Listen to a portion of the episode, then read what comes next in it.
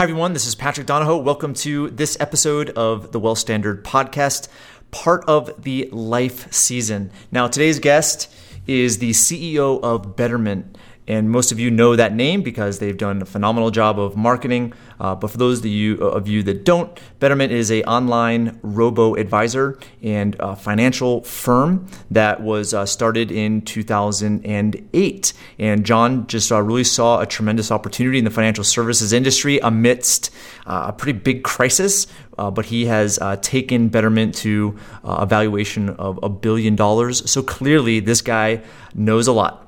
Now, seeing as this season is life, my, my focus isn't on financial philosophy because what Betterment does uh, is on Wall Street uh, to an extent as far as equities and securities type investments. Okay, uh, so getting into those nuances is not what this uh, this podcast was uh, was about. It was simply to see uh, you know and talk to an individual who has uh, taken a huge challenge and opportunity uh, and capitalized on it for the betterment of himself, Uh, his team, and his uh, his customers.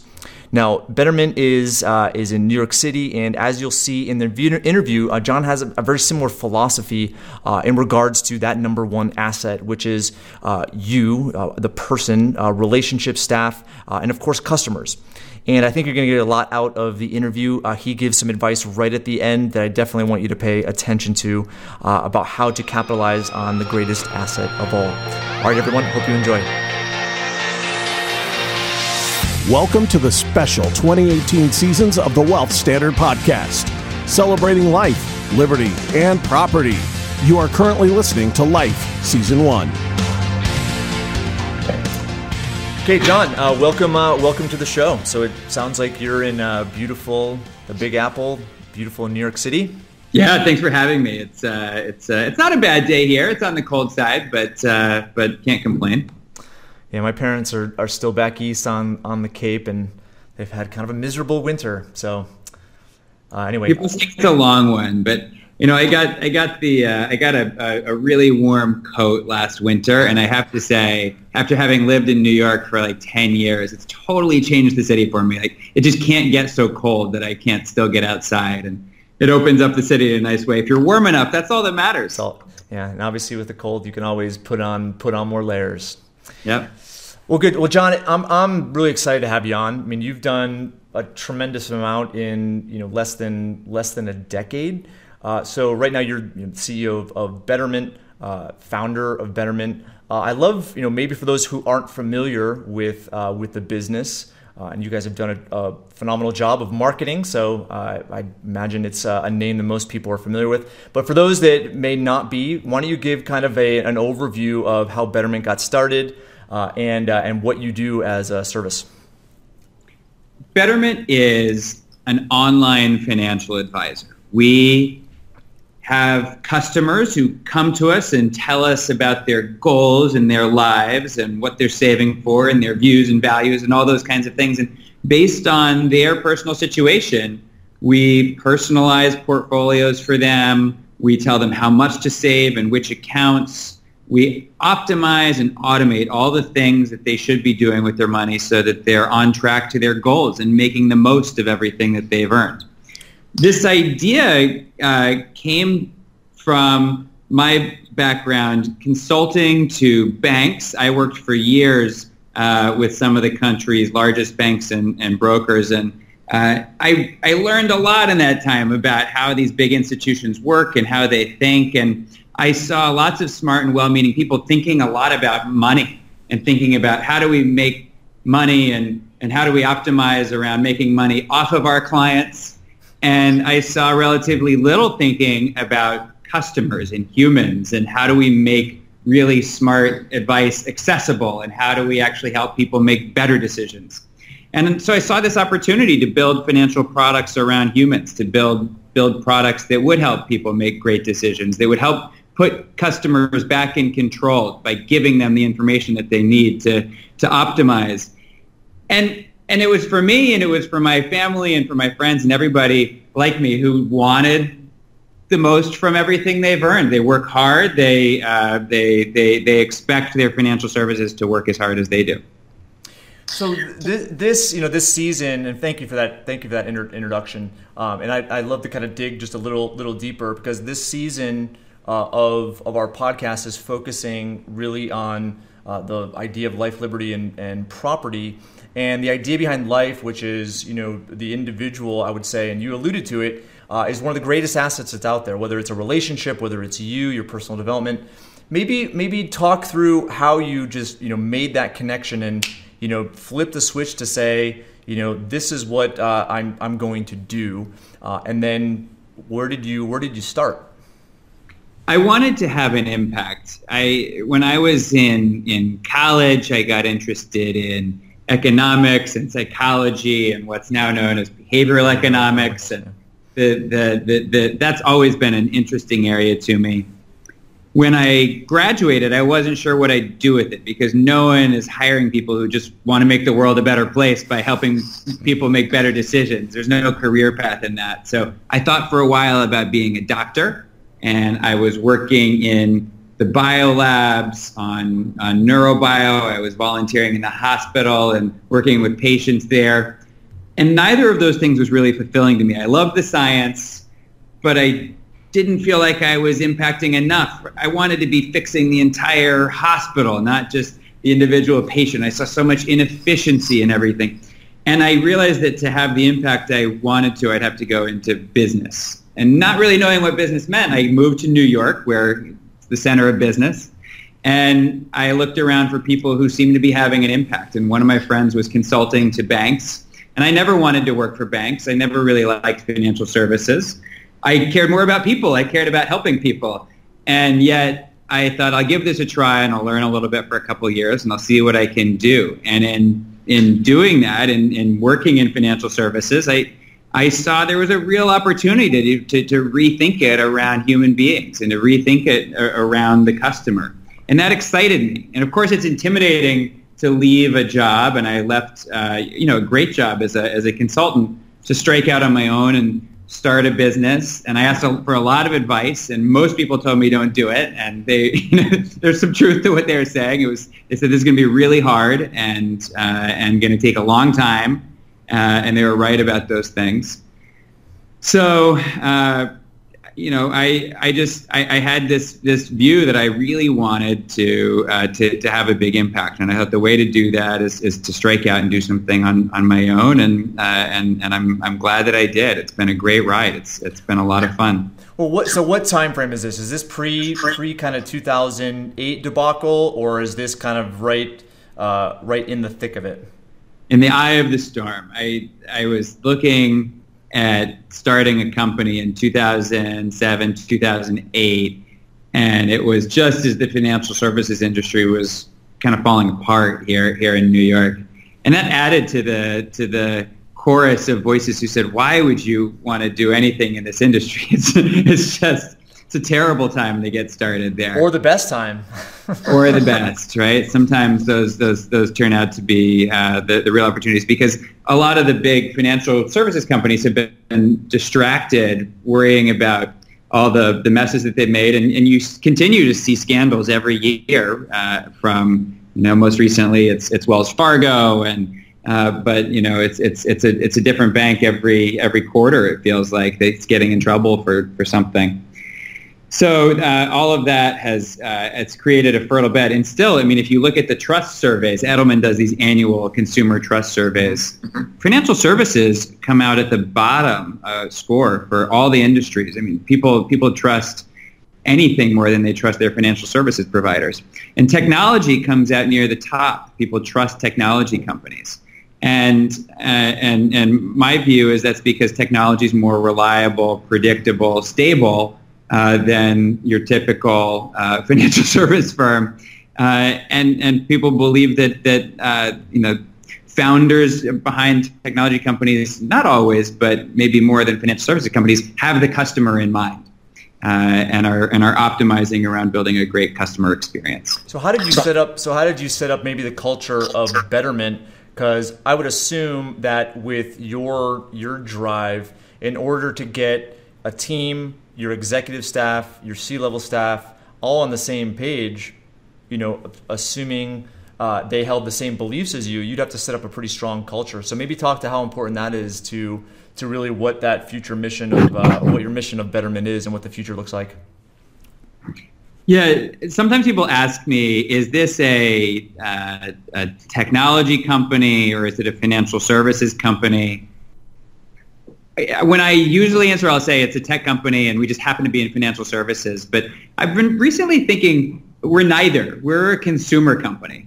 Right? We think about the customer, and it's different because it's just we we we start from a different place than, than the typical financial services company. I go to, you know, I go to a lot of lunches and meetings with uh, kind of financial industry bigwigs. I was I was at uh, one such lunch yesterday, and you know, these are managers of big hedge funds and mutual funds and things like this. And the conversation there is all about these abstract forces uh, in the markets that have nothing to do with their customers. And so for me, the culture here is it's all about uh, it's all about uh, our, our customers and optimizing around them and listening to them and building what they need. That's that's the culture of Betterment. And that's where I mean I would see I think I saw a study yesterday that like seventeen hundred banks closed in, in two thousand seventeen. And you know I, I I see the same maybe similar things, but you're right on the front lines. So what do you what do you see as the future of financial services? Because I would say the conflict. Uh, the conflict as far as, you know, what they're focused on, meaning hedge fund managers, executives of big financial companies, what they're focused on versus really what people want, right, which is connection. They want to feel they have a guide. They have someone that's taking care of them. Like, what do you think the future is is going to uh, to look like when it comes to financial services?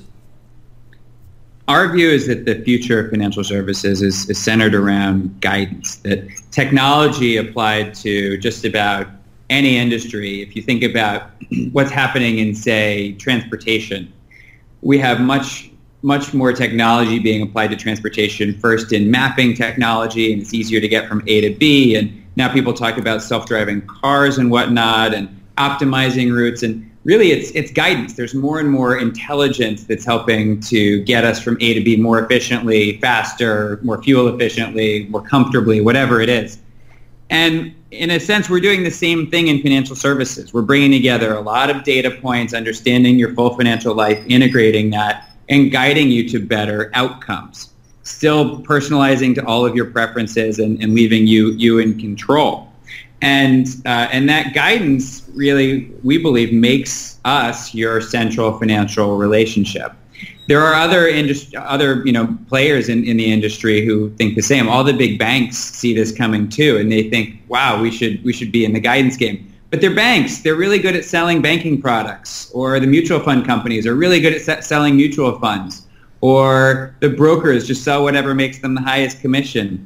At Betterment, we're a fiduciary advisor. We're an advisor, and that's that's the only relationship that we have with our customers.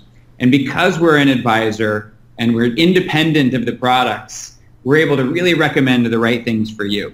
Uh, and uh, and you pay us for the advice that we give and for the guidance we give. And we believe that's the right relationship to have with the financial services firm of the next hundred years. Yeah, there, I'm not sure if you know who Peter, Peter Diamandis is, but I got a chance to to listen in on his Abundance three sixty conference that he had a couple weeks ago.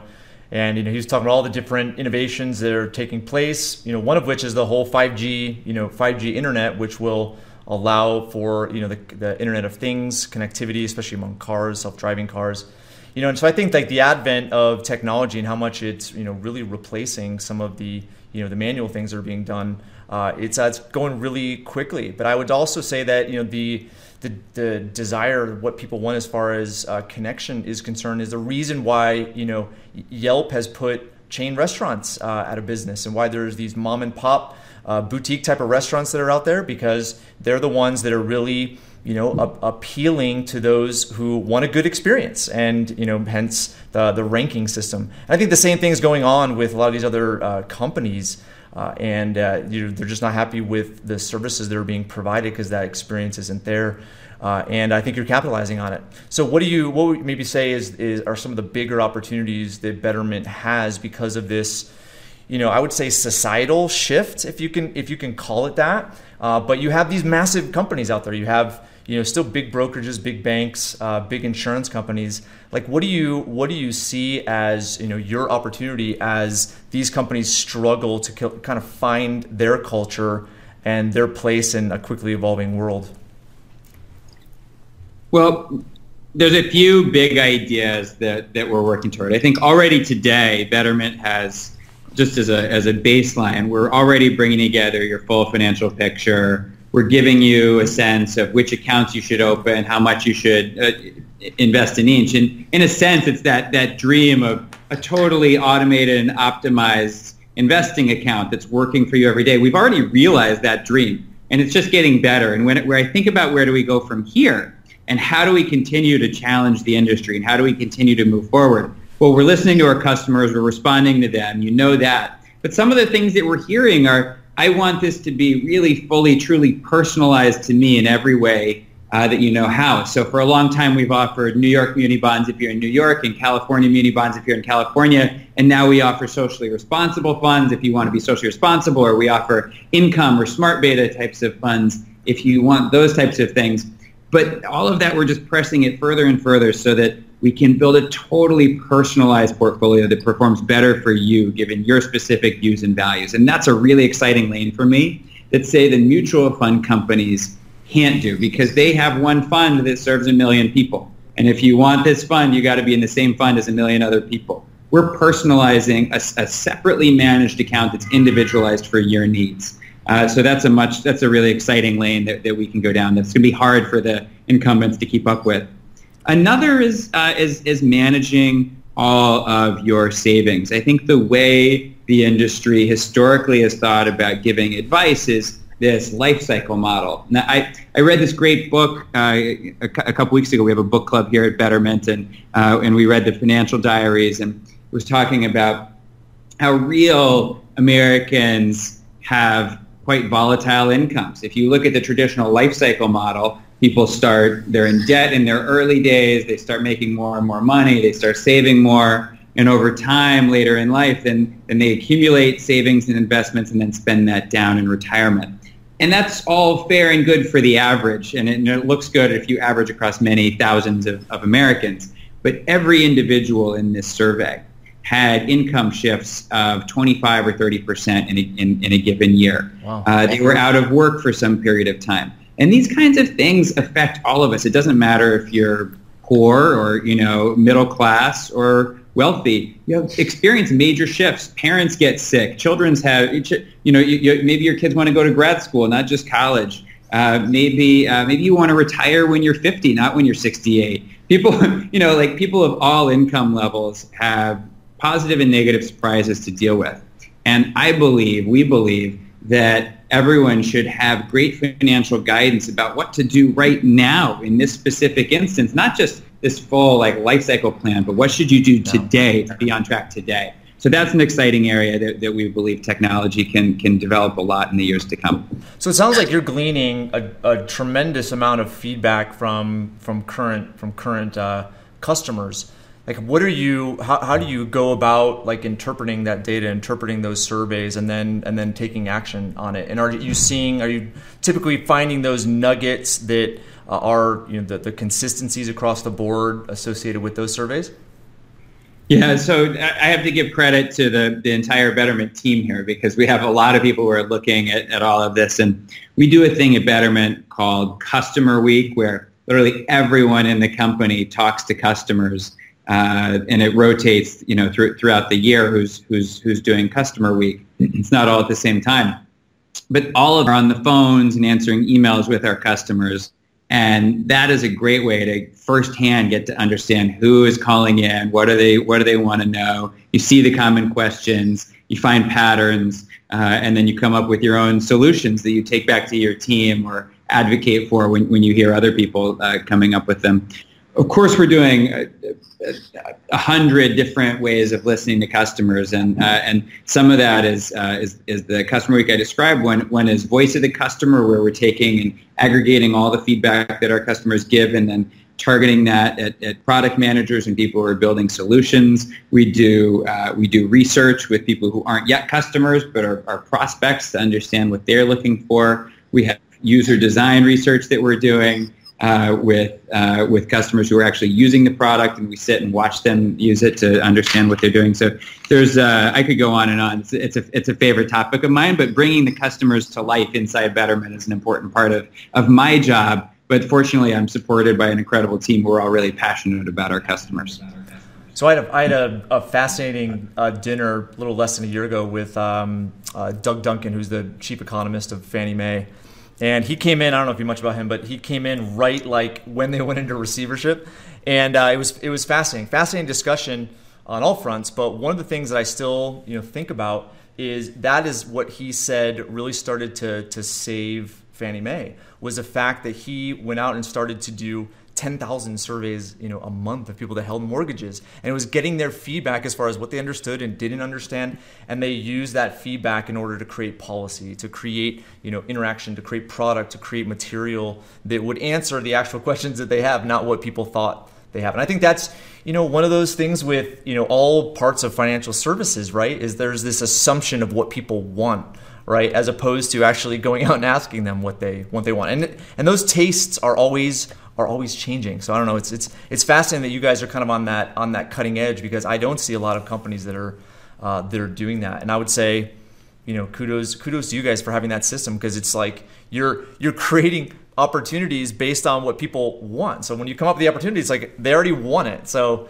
it's a, you know, it's a win-win all around, it sounds well, like. Well, when I worked in, in the financial industry, I saw the same thing that, that, that you're describing. I, w- I was I would work on product development projects, and I often remember being on a six-month project where we would go through and we would optimize around default rates and different credit scores and all the understanding of attrition and cost of acquisition, and build these really complex pricing models and, and, and design a product without ever talking to a customer. And at the end of the project, you know, we we would have iterated on the thing that already existed, the same old product, but we wouldn't have really innovated. And that felt limiting to me, and, and I wanted to innovate around around real people. Well, it's, that's all quantitative. It's all quantitative, and, and you know, you have the, the human element, right? As you mentioned before, uh, you know, behavioral economics has been fascinating because it really addresses the cause of that of that end, you know, quantitative measurement. Okay, we don't have a ton of time, but I, I really want to kind of get your your take on, you know, maybe some of the ways in which blockchain, crypto, and and how that's kind of working into the environment, because you're a, you're a transaction business, right? So I would assume that, you know, you, you, the utilization of, of blockchain, number one, from a technology standpoint, uh, could be, you know, quite interesting. Uh, but then also, just as you've seen, uh, those that are capitalizing on, you know, some of the JOBS Act crowdfunding kind of loophole to be able to raise money through I C Os. I'd love to get your take on that. We're watching blockchain as a as a company. We're watching it with great interest and exploring it ourselves and, and through partners to see if there are ways that we can incorporate some of the technology. Anything we can do to drive down cost, create value, drive more value back to our customers, that's exciting to us. And blockchain potentially presents those kinds of opportunities. There are there are certain efficiencies and uh, that, that that it might drive, and, and that's exciting. As a, as a store of value or, or as an investment, it's as yet unproven. Uh, and uh, and while I know lots of people who are uh, who are uh, enthusiasts and hobbyists and uh, and investors in, in, in crypto, some of them here uh, uh, uh, our own employees, um, and I don't discourage people from doing that. If, uh, you know, people who, who are into that, I, I think that can be that can be fun. Our advice is just make sure it's not your entire life savings. that, that that keep it to a small portion, and it's and it's kind of it's play money. It's uh, we we threw out the benchmark. Less than five percent of of your of your money should be in any kind of speculative investment like that. So that's that's the main advice I would say. They're really interesting, exciting area. Just don't put all your eggs uh, into that that one basket. So, and that's, you know, I wholeheartedly believe in the same uh, same thing. It's been interesting uh, with just people mortgaging their houses and selling off furniture and buying Bitcoin. You know, it's it's uh, again hu- human behavior. Yeah, it's all it's always fascinating to watch sometimes. Yeah. Um, all right, so la- maybe a last uh, last question. So as part of your, because right now, you know, Betterment is is for the most part a, you know, kind of a, a securities based type of uh, financial advisory. where where do you see the fit of insurance, and you know, with these big mutual companies, uh, even you know, MetLife has have, had some major issues in the last last couple of years. But you know, what, what would you say is is uh, is their role, and are you guys adopting new products on uh, on the near horizon? We uh, we think about, say, our our competition broadly um, as uh, as as being uh, aware of what customers are are want from them. They're aware that people want more guidance. They're aware that people want more efficiency. They're aware that there's a group of people out there who really want to make the most of their money. It's just hard for some of these big firms to get out of their own way. It's hard for them to really change because they have a way of doing business that's built around selling a product. So, you know, you think about the mutual fund companies. Well, they're really good at selling mutual funds, and the life insurance companies are really good at selling life insurance. And it's a little hard for either of those types of business structures to get around true, holistic, customer-focused innovation and customer-focused guidance, because they have a thing that they want to sell you. Uh, and uh, and and so I, I'm, I have no doubt that all of them are having meetings today and talking about how can we get better at this and how can we get out of our own way and change. I'm just not optimistic that they're going to move very quickly. No. I can say that from an experiential standpoint, because you know you and I would just say that's the it's the nature of a lot of corporations that are out there. I would say their their their uh, agility is is just not there, and uh, you know it's this this corporate red tape, and they've been used to things for so long. And I would say you know the younger generation, as they start to maybe replace some of the roles right that are currently being held by those you know who. You know, didn't have computers when they started, you know, in the in the business. I think that is definitely going to change the dynamic, because talk about human behavior. A lot of the kind of hierarchical, you know, structure of these big corporations are all those that are over the age of sixty. And I think that is, you know, hurtful to uh, being agile in the uh, in in the business. But uh, I totally agree. You have a tremendous uh, opportunity, and I think Betterment, you know, is definitely on the cutting edge. And I don't think that these big companies are bad. I think there's lots of good people who work there. I think they mean well. I think they're trying hard. I think they were founded by good people, you know, and, and there's still good people who work there. So there's lots of these big companies, um, and they're they're they're they're well-meaning. I just think that people today expect more, and people today want better, and they want things that are really optimizing for them and working harder, because that's what they deserve, and they, they and they know they deserve it.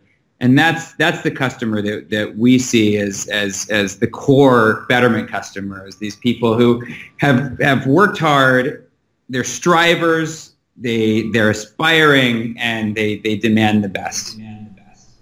I totally agree. Okay, well, let's do this as a final a final question, which I think addresses uh, listeners and and customers, uh, and it it comes down to you know what would you say is You know, big the biggest opportunity for, for individuals in this day and age. You obviously are are running a, a company that has employees. Uh, you see individual uh, their their drive, their ambition, uh, and I think there are a lot of people out there that are really seeking guidance from those that have been successful. So you being one of them, what what couple pieces of advice would you give to the individual that is that is out there grinding?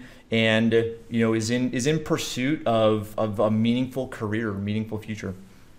Not everyone has to start their own business, and and and, and not everyone will. Uh, and I think for all of us, though, uh, it's valuable to have this this customer-oriented thinking. If you really think about what what impact you're having on on the end customer, I think that's a valuable skill in any role, in any company.